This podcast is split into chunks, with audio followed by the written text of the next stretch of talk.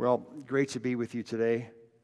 Um, and as I uh, mentioned earlier, uh, and as Steve had mentioned, um, next week we'll get back to our regular uh, ministry, and uh, we'll have the children here. We'll have them up on the platform and all of that. And so, uh, um, parents, good luck with the kids um, this morning.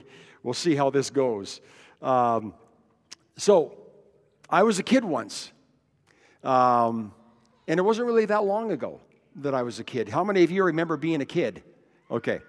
Uh, I remember as a child, I had a lot of things that I was afraid of. I really did. I had a lot of fears. Um, I had a fear of getting lost, and I do remember one time being lost and not sure how to find my way home. I had a fear of abandonment, um, which had to do with the fact that my parents uh, divorced and uh, I didn't have my father for about half of my growing up years. A fear of thunderstorms. I remember just really freaking out when there was, you know, thunder and lightning and all of that. And uh, uh, fear of things that go bump in the night. Fear of what was living under the bed. Uh, fear of water. I almost drowned when I was about five years old. And I remember having kind of a fear of water. I, I, I was afraid of fur. Uh, and my older sister used to chase me around the house with a little piece of fuzz or something, and I would, I, I would be streaking like crazy trying to get away from her. Um, children tend to have more fears than adults, t- typically. And often, as kids, we were afraid of things that were irrational. Uh, our parents would smile at us like, mm, they'll get over it, you know. And, uh, uh, and it's because as kids, we just didn't have enough life experience to know any better. Um, to know which forces in the world were truly dangerous and which ones really we didn't need to worry about at all. But also, as kids, we had limited control of our lives, really did. And uh, when you get older, and when you really get up there in years, you kind of start having more limited control of your life. Uh, but as kids, we had limited control. We had limited control of our environment, and we really did, did depend on the adults around us to, to take care of us. Um, but even as adults, we sometimes find ourselves battling fear, like battling phobias that we have. As I'm sure some of you have these. Uh, a fear of heights, perhaps, maybe an irrational fear of heights. Maybe it's a fear of getting into an airplane and flying. I know people that never travel and don't see the world because they just have a fear of getting into a hollow metal tube and hurtling through the air at 600 miles an hour. I don't know why. Um, fear of terrorism. You know, after September 11th happened, and, and as we see terrorism on the, you know, ha, had been on the increase in our world in the last 25 years or so, or it appears to be in the increase, people are afraid of terrorism. They don't want to get caught in something like that. Uh, it could be a fear of drowning, a fear of cancer, or some disease that could uh, uh, cause your life to end sooner than you want, or to at least reduce your quality of life. A fear of rejection, a fear of failure, or the ultimate fear, the fear of death. Even adults, we have fears that we live with. And some adults even Christian adults, um, sometimes allow their fears to control them. And uh, that's what I want to talk about today is how do we come to a place in our lives where we don't allow those fears to control us and to cripple us, to paralyze us. Um, because if we live in fear as Christians, um, it can cause us to disobey a direct command of God. If God calls us to do something that we perceive is going to endanger us, or we perceive that it's going to face us with some insecurity we have, we may just disregard a direct instruction from the Lord. And, and that concerns me. And we may miss out on the adventure that God has for us. And so, where do we turn? when we are afraid. Now, I want you just right now just to take an assessment of yourself. Just take a moment. Uh, what are you afraid of? What are you afraid of today? Don't, don't shout it out. I, I don't think we all need to know that right now, but what are you afraid of? Uh, what freaks you out a little bit? What makes you tremble? What wakes you up in the middle of the night and scares you? You see, that's where our faith in God comes into play. And if it, so, if we believe that God exists, and if we believe that God is personal, and that He loves us, that He is good, and if we believe that God exists, that He is good, and He wants to do good for us, and that God is not only good, but He's all powerful and He's all knowing, that He is sovereign, then we should be able to relax. If we know God is with us, should we not be able to relax? If we really believe that. And do you really believe that? Do I really believe that? When I get on an airplane and we flew from Calgary to New York, and then from New York to the UK, and then back from the UK to Calgary. Got on this airplane, and uh, I did not know the pilots or the flight crew personally. Um, and I did not have really much control. The only control I had was to make sure I knew where the exits were and how to use the seatbelt and the oxygen mask if it came down. And, but, but you know what? I gave up control to those who were flying the aircraft. And so we know a little bit about that from real life, the way that we live life. But what about giving up control to the God that we say that we believe in? Because if He really is sovereign, and if we believe that He's good and He wants to do good for us, then we should be able to surrender our lives over to His control. So I want to read to you Psalm chapter 121. And uh, huh, I forgot my glasses. All right. Okay, this is where everybody starts re- reaching for their reading glasses for the poor pastor. Um, I think I can do it. Listen to this Psalm 121. It's on the uh, screen as well. This is known as a song of ascents. And it was, oh, thank you, Margot. Are those ladies' glasses? Oh, good. All right. All right. so, a song of ascents. This was one of um, uh, several psalms that were written, and, and the psalms were songs, and they would sing them while they were on pilgrimage to Jerusalem when they would go up for the feasts, for the festivals annually. And they would sing these psalms of ascents as they were ascending the hill towards Jerusalem, because Jerusalem was, you go up to Jerusalem. And so it really is, these are songs that pilgrims would sing. So sometimes people, even today, when they travel, if you get on a, an airplane or on a ship, or even if you get in your car to do a road trip, some people would actually uh, quote or sing Psalm 121 uh, because it's really for the sojourner, it's for the person who's on a journey. And this is what it says I lift up my eyes to the hills. Where does my help come from? And the answer is My help comes from the Lord, the maker of heaven and earth. He will not let your foot slip. He who watches over you will not slumber. Indeed, he who watches over Israel will neither slumber nor sleep. The Lord watches over you. The Lord, the Lord is your shade at your right hand. The sun will not harm you by day, nor the moon by night. The Lord will keep you from all harm. The Lord will watch over your coming and going, both now and forevermore.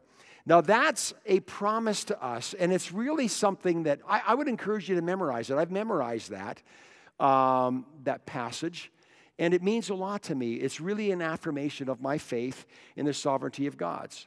He says, I lift up my eyes to the hills. Bible scholars aren't absolutely certain what the hills represented. Some of them thought that it meant, like, you know, um, the idol worshippers would um, worship on a high place somewhere. and they would go to their false gods and they would try to appease their gods. And they thought, well, maybe that's what the reference was, you know. And so, should I lift up my eyes, my, my, my eyes to those high places where uh, people worship idols? And he's really like, no, that's not where I'm going to look. Uh, others thought that it, it really meant Jerusalem itself. As I'm on this journey, I'm looking upward towards Jerusalem, and I keep looking because I'm on this this journey, this pilgrimage towards Jerusalem, and I'm looking up to my destination. Where does my help come from? Well, where did the Lord make his dwelling place? He made it in Jerusalem, in his tabernacle, in his temple, among his people. And he's saying, Where does my, he asks the question, where does my help come from? You see, some people look for help in other places. But he says, Where does my help come from? And the answer is, My help comes from the Lord. Verse 2.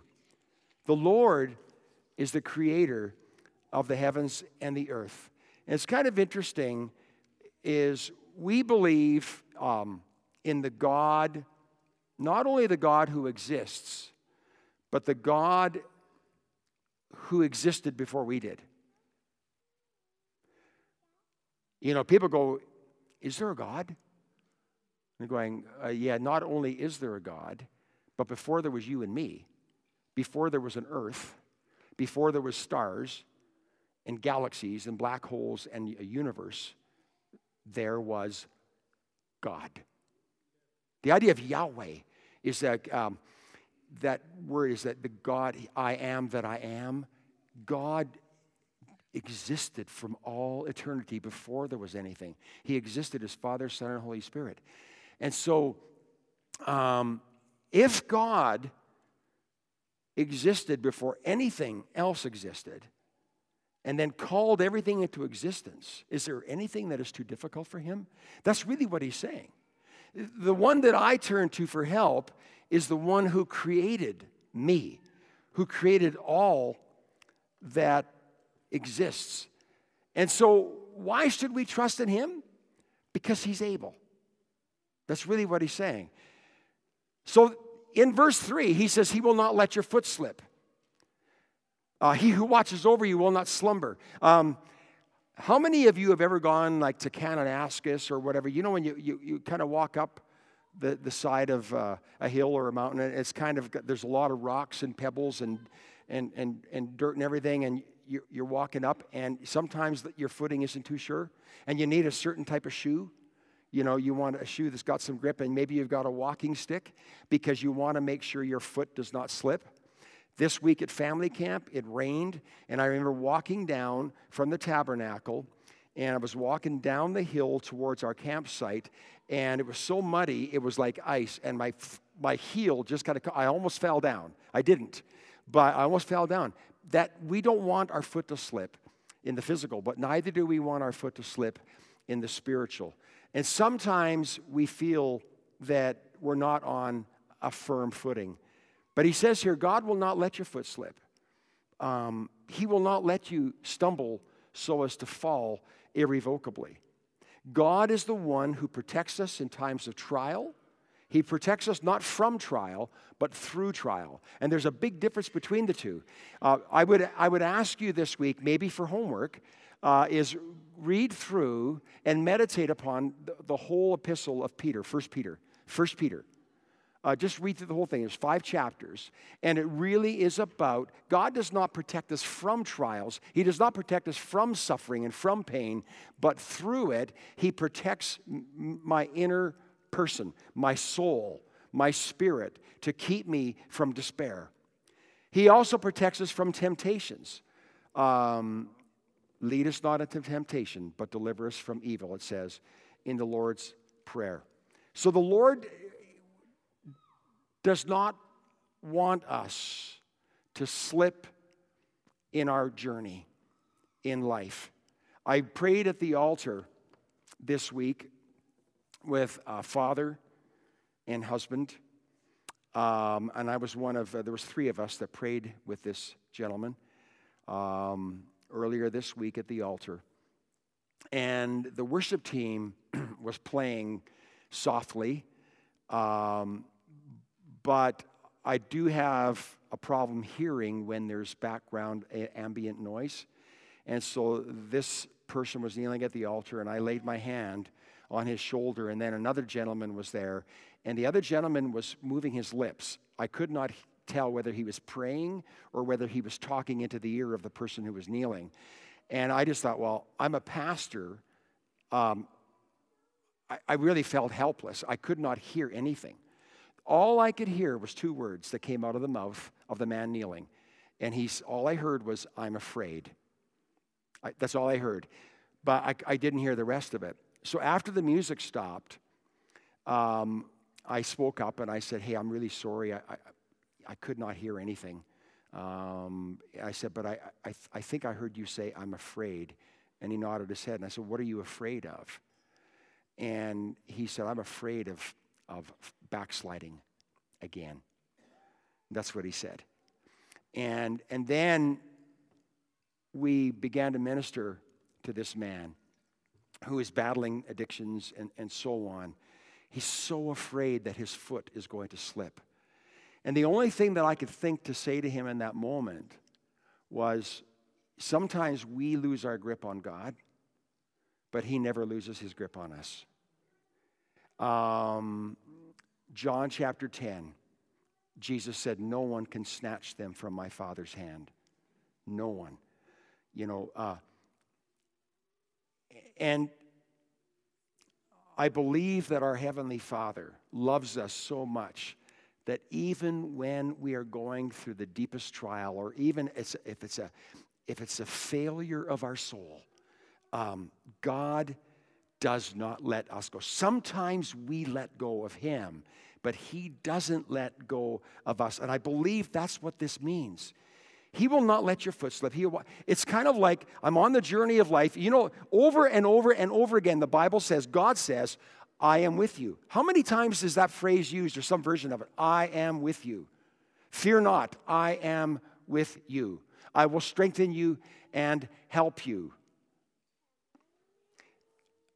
How often do we hear that? Jesus said the last words to his disciples at the end of the Gospel of Matthew, and lo, I will be with you always, even to the end of the age.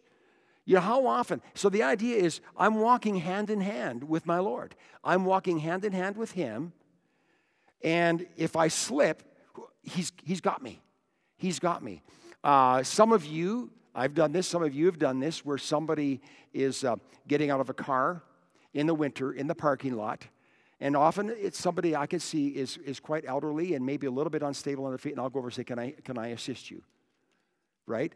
That's what God does. He's with us. And so He won't let our foot slip so as to fall irrevocably. And so the beautiful thing about this psalm is that there's two words that we find in the New International Version, which is here, and you'll see it here.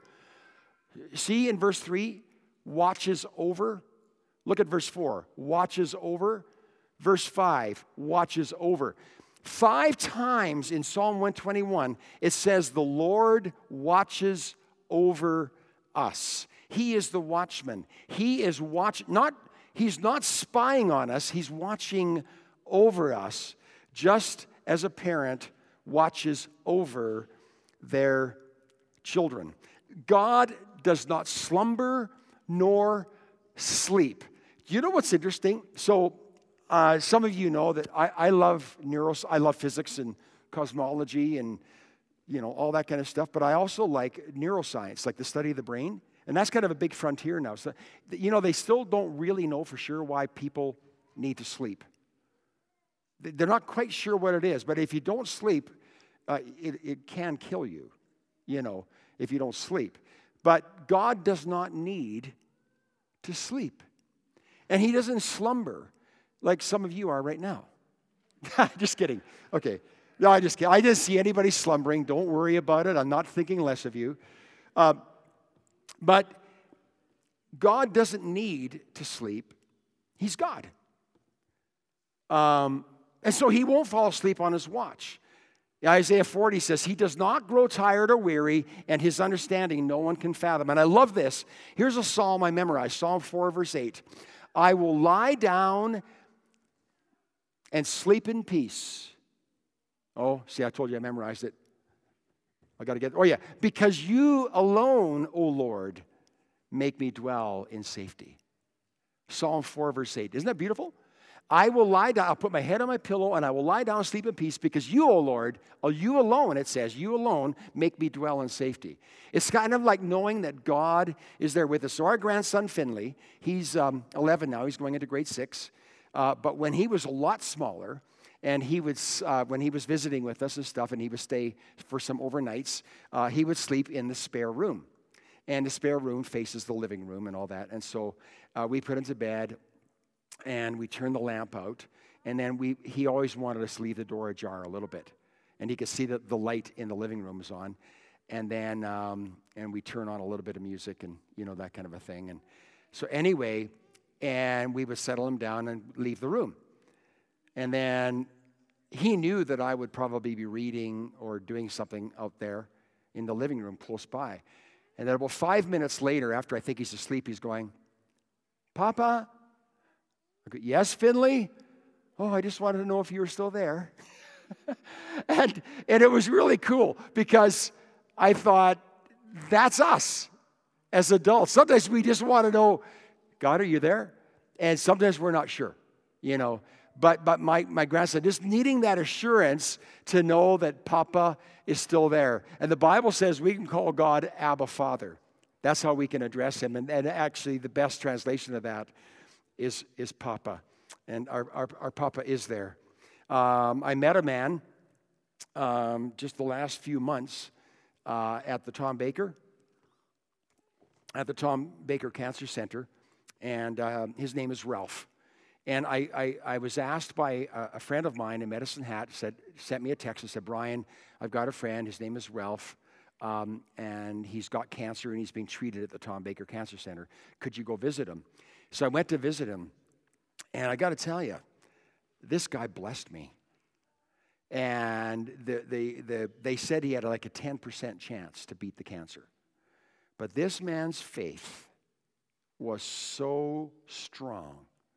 Uh, I left feeling so blessed. And so um, I, after my vacation, I went back and visited him a second time, and now he's gone back to Medicine Hat. They told him, There's nothing else we can do for you. But I remember his faith. And there was no doubt in my mind that he believed that God could heal him in the body and give him more time on earth. Um, but he said to me, he said, either way, he said, I can't lose. Because he so believes in the life to come so strongly. Like sometimes we give lip service to the life to come. You know, we call it heaven or the new heavens and the new earth, the new creation. We say we believe in life everlasting, eternal life, and that there's going to be a resurrection of the dead and that we'll get new bodies. This man really believes it. He would talk about, I, I know that when I wake up at the resurrection, I'm going to have a new body. And it won't get old and wrinkled and die and, you know, sick and die. And he was so, and I could just tell he really believed that. His hope was the fact that even if this body this corruptible body uh, gave up the ghost, so to speak, that, that that wasn't the end of him, that he would go on. And I was so encouraged by that. So when I heard that he has been sent back to medicine, I just sent him a text and I just gave him some scriptures and stuff like that. And we're corresponding, and I'm hoping to get down to Medicine Hat maybe to see him. But here is a man who believes that God is watching over him um, and that's where his hope is.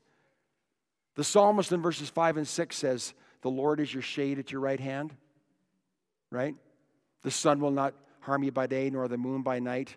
And you know, uh, how many of you have ever had sunstroke? Anybody here? Anybody ever had sunburn, real bad sunburn? You know what I'm talking about? You know what? The sun is our friend, but you get too much, whew, it's not your friend anymore. And what he's saying here is really just a metaphor to say, um, God is your shade, He's your canopy. God is your shade um, and He will protect you from whatever it is that threatens you. And so we're on a journey of life together. Um, and it's a journey of faith where we believe that God exists, that He's good, that He's watching over us, even though evidence to the contrary might say otherwise, because, and here's the thing in this psalm, it, how does it start? Can we see verse 1? How does it start? It says, I lift up my eyes.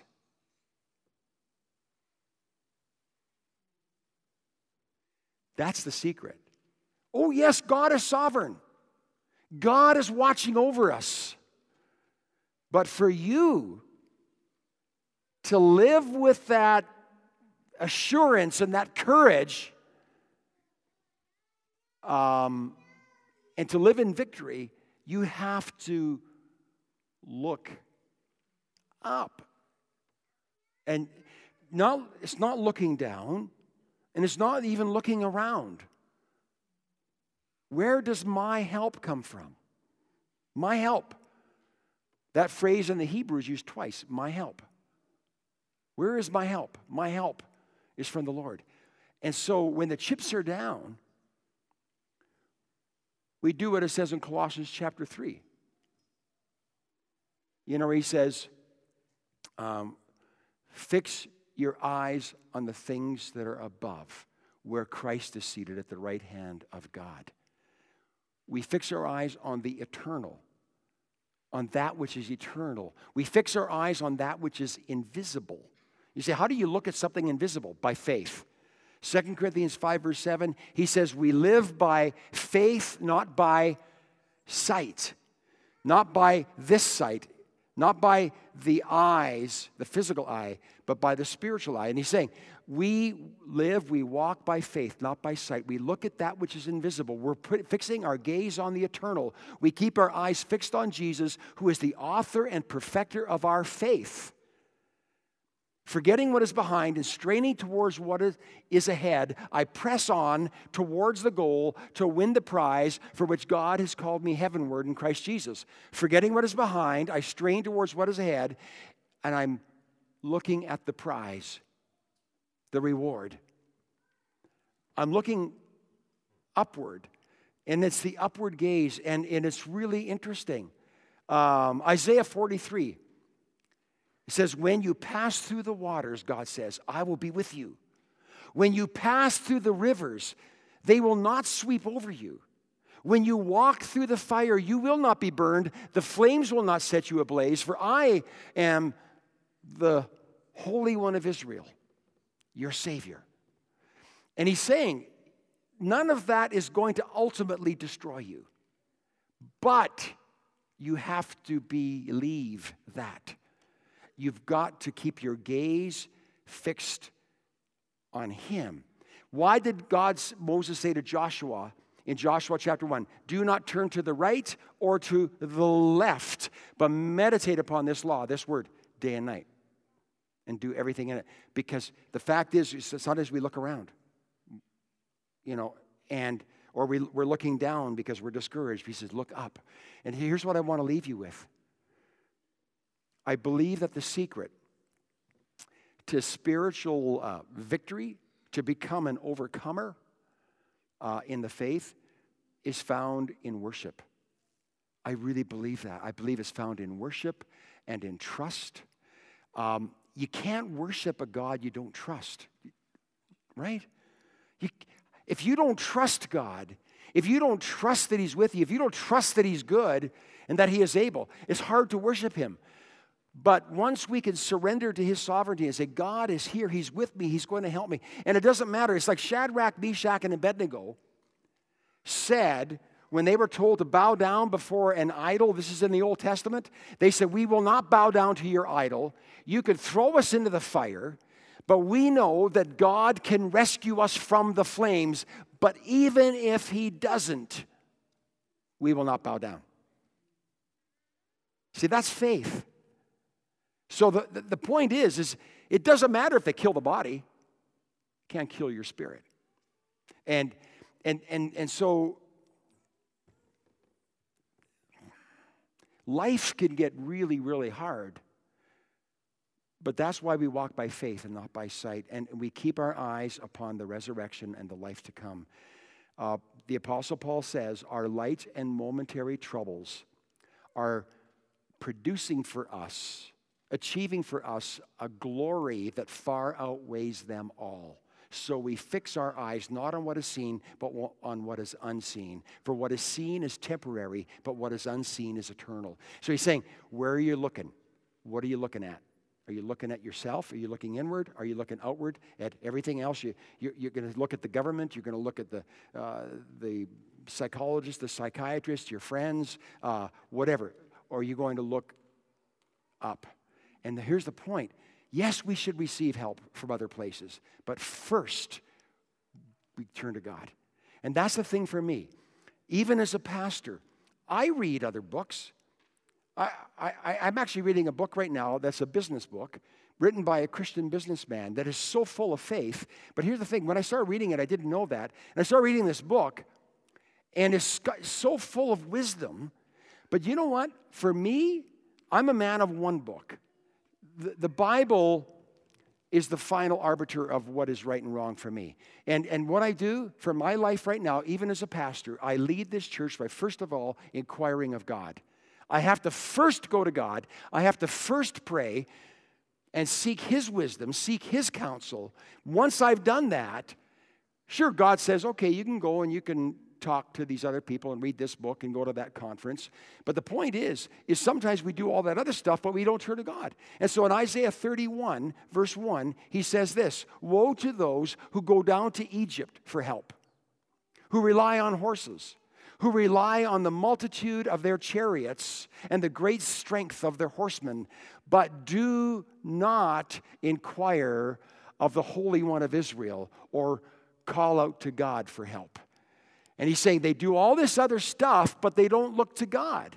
And what he's saying is if you want to make alliances with others and get wisdom from other places, nothing fundamentally wrong with that. But he's saying, but if you don't consult the Lord, and if you're not looking to Him to be your help, to be your strength, then you're missing it. You're missing out on so much of what God has for you. And so, God is watching over us, He is our help.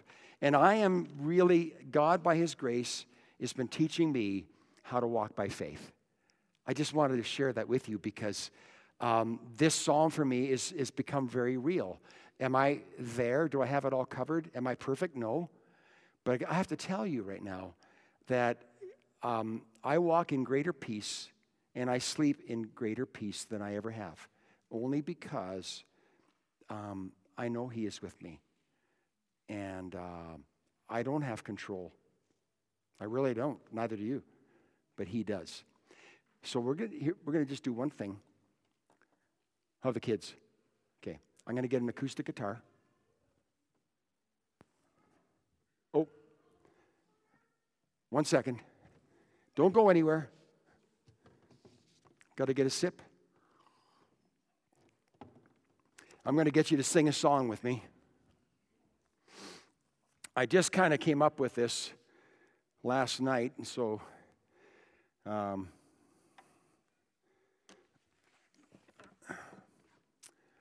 Okay, hopefully, all right. Okay, volume. Here we go. We're good, eh? Oh, Shamal, is it okay if I use your guitar? Thank you. So here's the words. Uh, this song was uh, inspired by Psalm 121. This psalm was inspired by Psalm 121. I'm going to ask you to stand with me, and this is going to be our benediction today.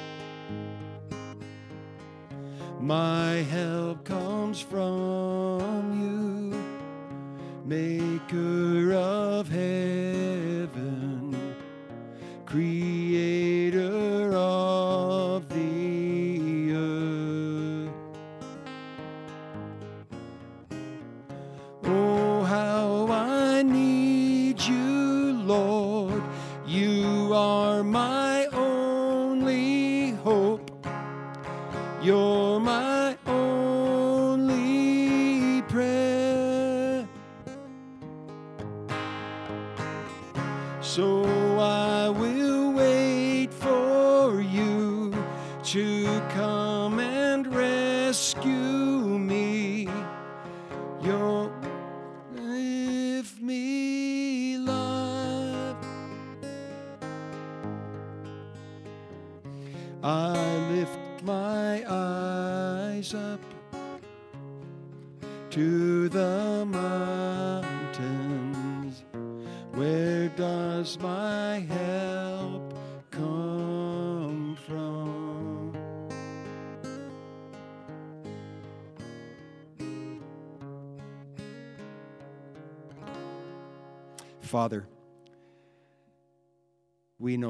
that our help comes from you. And Lord, there are times when we are unsure of our steps. And we confess, Lord, there are times when we've questioned God, are you there? Are you with me? But Lord, no matter what forces assail us, no matter what the threats, the dangers, the sorrows, the trials, we know, Lord, that you have given us the promise of the life to come, of heaven, and the resurrection of the body, where there will be no sin, no evil, no sorrow, no sickness, no disease, no death. And that's where we need to fix our gaze. I lift my eyes up to see the Lord, to look at that which is invisible, to look at the unseen reality of heaven, to fix my gaze upon Christ in worship. And there I will find peace and assurance. In Jesus' name, we thank you. Amen. God bless you.